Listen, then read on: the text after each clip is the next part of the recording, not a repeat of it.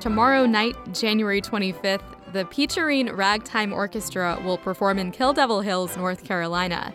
The group specializes in lively performances of ragtime music. I talked to Andrew Greene, the Peacherine's conductor and founder, about the orchestra's history and their upcoming show.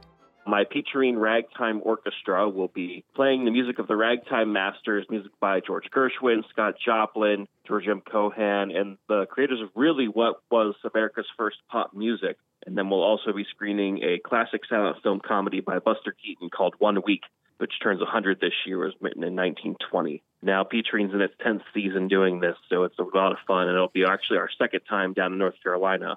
I got into this when I was 11 years old. I was getting frustrated with my piano instructor who sort of begrudgingly made me a deal that if I got through one more exercise, she'd give me something different as sort of a fun thing.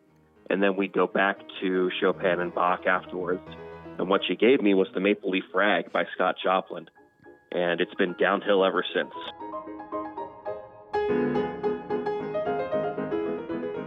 But it's been a, a real fun joy to learn about the syncopated music and being able to uh, really bring back to life a lot of stories of American music that are often overlooked. A lot of the history books sort of go up till about 1880 and then skip to the birth of jazz in 1918, 1919, 1917.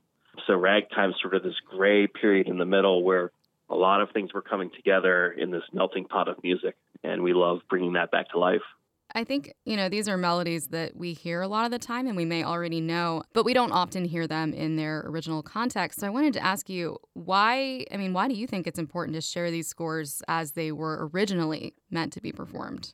Well, I think over time, you already kind of hit on it. People have known about these melodies. They've they've probably heard of ragtime, but they really don't know what it is. Um, most listeners out there will probably know Scott Joplin, or they might know Irving Berlin or George Gershwin but they don't realize that they got their start back in the teens and before with things like Alexander's Ragtime Band, Swanee, and all of that.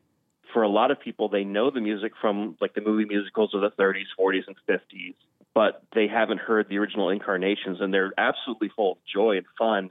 And the scores themselves are incredibly rare. We're lucky to have 15,000 original orchestrations going from the 1880s to the 1920s and 30s. And, you know, people have never heard what Alexander's Ragtime Band sounded like when it came out back then.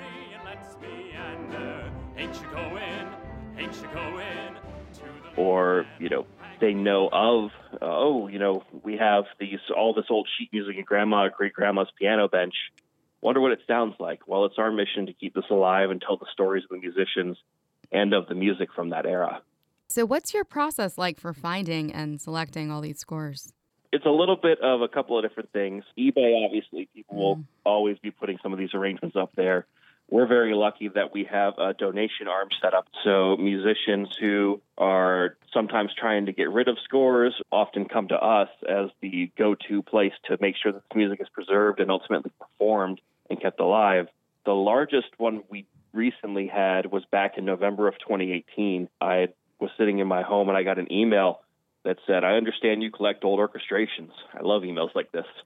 And they basically said that I have all of the music that belonged to several movie theaters up in the Rochester, New York area. And I said, How soon do you want me up there? And I think yeah. three days later, I borrowed my parents' minivan, took out almost every seat, and literally loaded it with a ton of music about 12 foot lockers and then 10 cardboard boxes. Okay, so you grew up and you fell in love with ragtime. How did you get from that moment to founding and leading a ragtime orchestra? Like, what was your training like in school? Believe it or not, I do not have a degree in music oh, because the music schools would never take someone who wanted to do ragtime. Yeah. Um, right. They thought it was a little bit out of the normal realm of what they do, and I didn't quite fit into jazz, and I wasn't quite in the classical realm. So I had to blaze my own trail. When I was 14 years old, I went to the library with my mother. We got a CD called A Century of Ragtime, and the first CD was all piano music by a lot of artists that I'm now good friends with. But the second album was all bands and orchestras, modern recordings of this stuff as it actually sounded. I was immediately entranced. Curiously, about six months later, a now defunct group, the Manhattan Ragtime Orchestra, came through my area's local community concert association. And I was sort of imagining, oh, you know, orchestra must be like a symphony sized group that's playing modern covers of this. No, it was eight or 10 people that were playing it as it was written back in the teens and the aughts. I was immediately blown away. I started reaching out to some of those band leaders on that disc and slowly started to build connections, get some copies of the music. And back in high school, actually had a group for about two years that, you know, it was just us after school. We would meet up, read a couple of charts, grab some food. But then when I got to the University of Maryland, I joined the Repertoire Orchestra, which was the non music major orchestra, and started recruiting musicians from there. And we had our first rehearsal February 21st, 2010, and the group's been off and running ever since.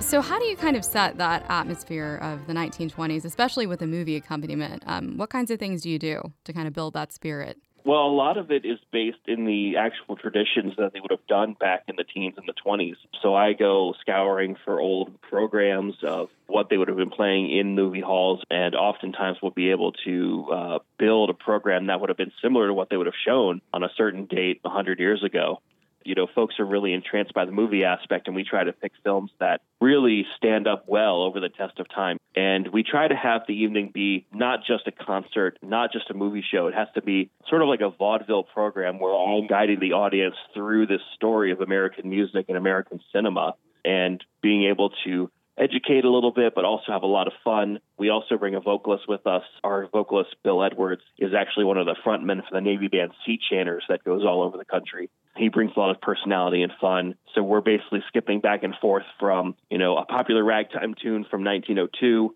to something that's incredibly obscure. And if we can find something that ties into, you know, either the location that we're in or actually played at the theater down in North Carolina, to be playing the Tar Heel Blues Rag, which is from 1914 by J. Tim Brymn, and fantastic African American composer whose music really isn't played often enough every Peacherine program is unique. We never play the same music twice at the same venue. We always change it up.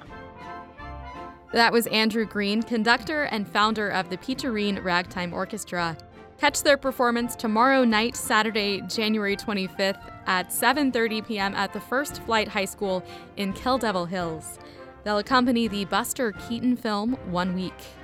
Learn more at peacherineragtime.org.